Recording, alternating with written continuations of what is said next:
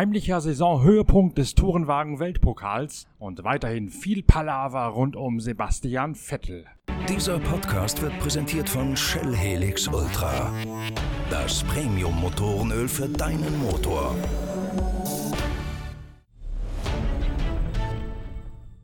Zwar schaut Motorsport Deutschland an diesem Wochenende auf den Nürburgring, wo das große 24-Stunden-Rennen stattfindet. Gestern gab es bereits die letzte Qualifikation, in der sich die letzten Aktiven einen Startplatz im Kampf um die Top 30 für die Startaufstellung gesichert haben. Wir sind natürlich am Nürburgring für euch unterwegs und werden regelmäßig neue Pitcast-Episoden zusammenstellen. Die Recherche beginnt bereits früh am Freitagmorgen, wo ich diverse Teams abklappern werde und mich auf den neuesten neuesten Stand der Dinge bringen werde, um euch dann in ausgiebigen Vorschauen alles Wissenswerte zum Wacken des deutschen Motorsports zu präsentieren. Aber wir vergessen natürlich auch nicht, dass es noch eine ganze Menge weiteren hochkarätigen Motorsport an diesem Wochenende gibt. Angefangen mit dem Rahmenprogramm auf dem Nürburgring. In der grünen Hölle nämlich erlebt der Tourenwagen Weltpokal seinen inoffiziellen Saisonhöhepunkt. Drei Sprintrennen über jeweils drei Runden stehen auf dem Programm. Wie immer ist Norbert Michelis, der Ungar, euer Fremdenführer für die Rennstrecken der TCR-Tourenwagen und Norbert Michelis hegt eine ausgeprägte Vorliebe für die grüne Hölle.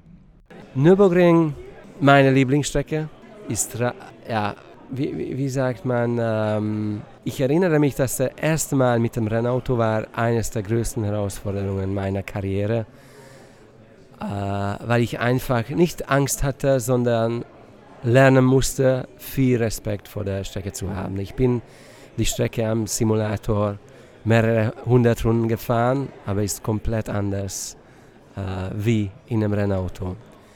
Äh, und das äh, musste ich auch verstehen, dass äh, auf Nürburgring, wenn du übertreibst, dann äh, kann es dich dein Rennwochenende, deine Karriere und deine Gesundheit kosten. Warum ist das so viel anders als im Simulator? Denn mittlerweile sind die Simulatoren ja doch sehr gut und du bist ja eigentlich ein Simulator-Kit ursprünglich.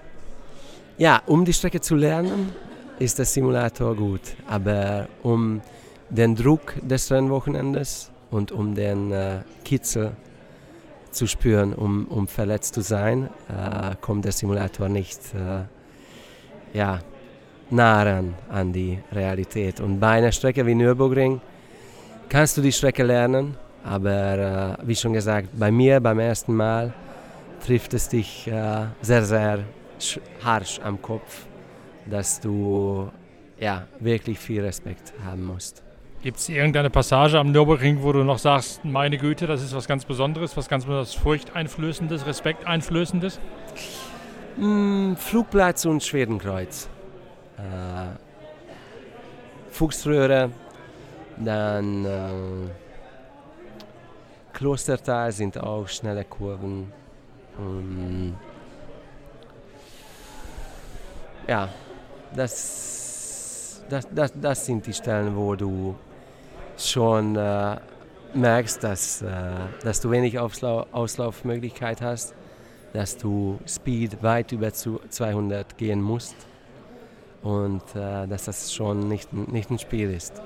Fuchsröhre gibt es ja unten die, diese Kompression, diese Bodenwelle sozusagen, wo früher angeblich tatsächlich der Fuchs drin gewohnt hat, darum der Name Fuchsröhre. Ist die auf, in euren Autos genauso brutal, wie wenn man da einen normalen Trackday drauf fährt, wo das Ding ja richtig durchschlägt?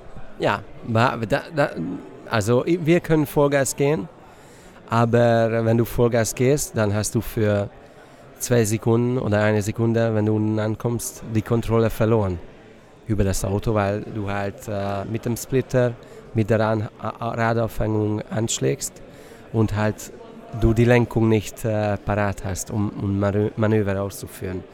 Und der schwierigste Teil ist, die Linie ide ideal hinzubekommen, um, um halt ja, zu überleben und das Auto auf der Strecke halten zu können mit 250 und mit keinem Einfluss äh, auf, die, auf die Mobilität oder auf die Spur, was das Auto halt einschlagen wird.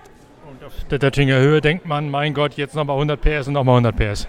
Ja, auf der Döttingen Höhe hat, hat man Zeit, um zu verschnaufen. Also äh, auf der Döttinger Höhe kannst du schon ein bisschen auf dem Display dir anschauen, was für eine Runde du hinbekommen hast. Äh, kannst du schon ein bisschen äh, ja, äh, entspannen würde ich fast sagen, denn äh, du fährst äh, 35, 40 Sekunden mit Vollgas und als Rennfahrer gibt es eigentlich nicht, nicht viel zu tun. Im 24-Stunden-Rennen ist die Döttinger Höhe auch der Ort, wo die Fahrer am meisten mit der Box kommunizieren per Funk. Ist das bei euch auch so oder spielt das bei euch eine untergeordnete Rolle? Nein, also bei uns äh, ist die Kommunikation mit der Box äh, eher mh, hm, wenig interessant, weil mit einem Rennen mit drei Runden siehst du eigentlich immer, was vor und hinter dir passiert.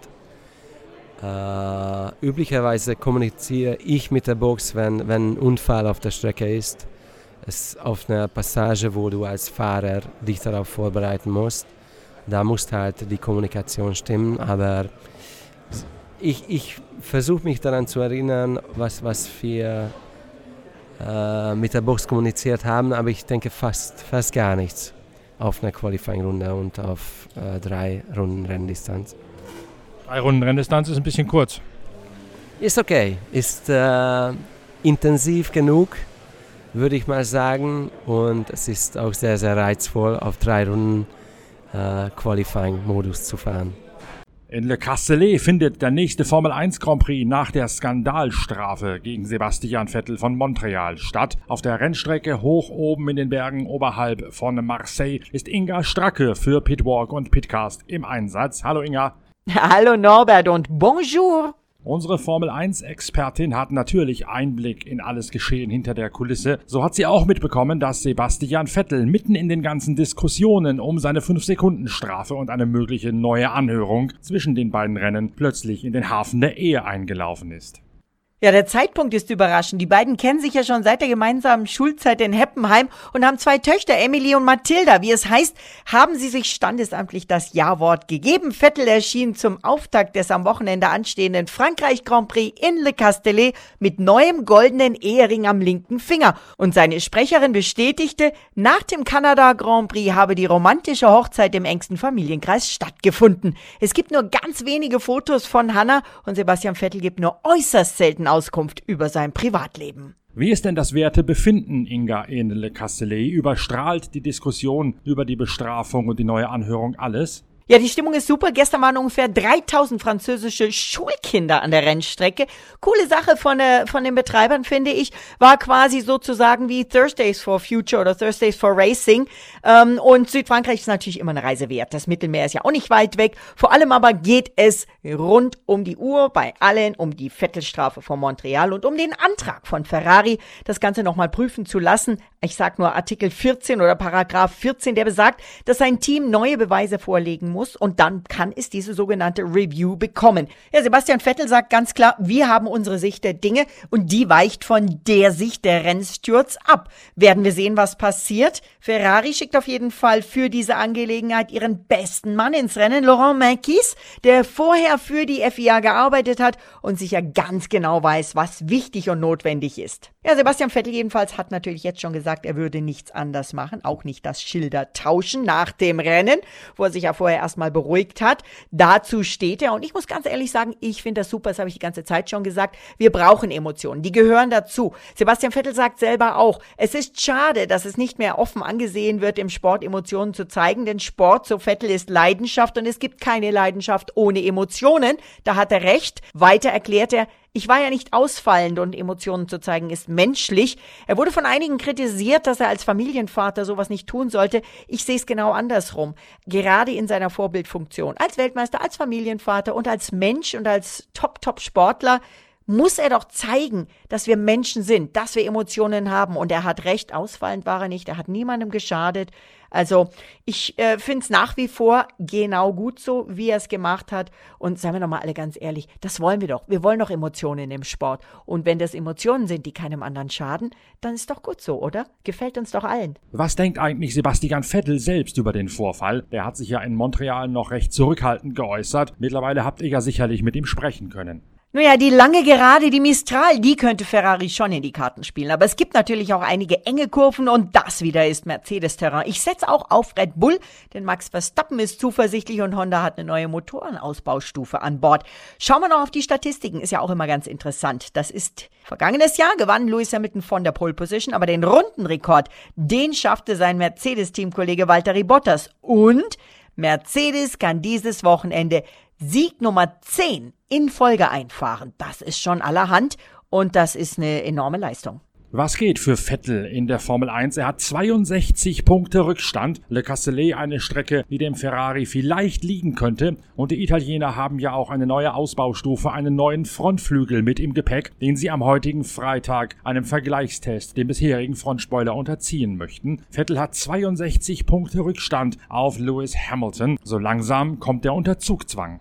Ja, es soll warm und sonnig bleiben. Schönes südfranzösisches Juniwetter, 30 Grad, dazu auch schon immer mal wieder, weil wir am Meer sind.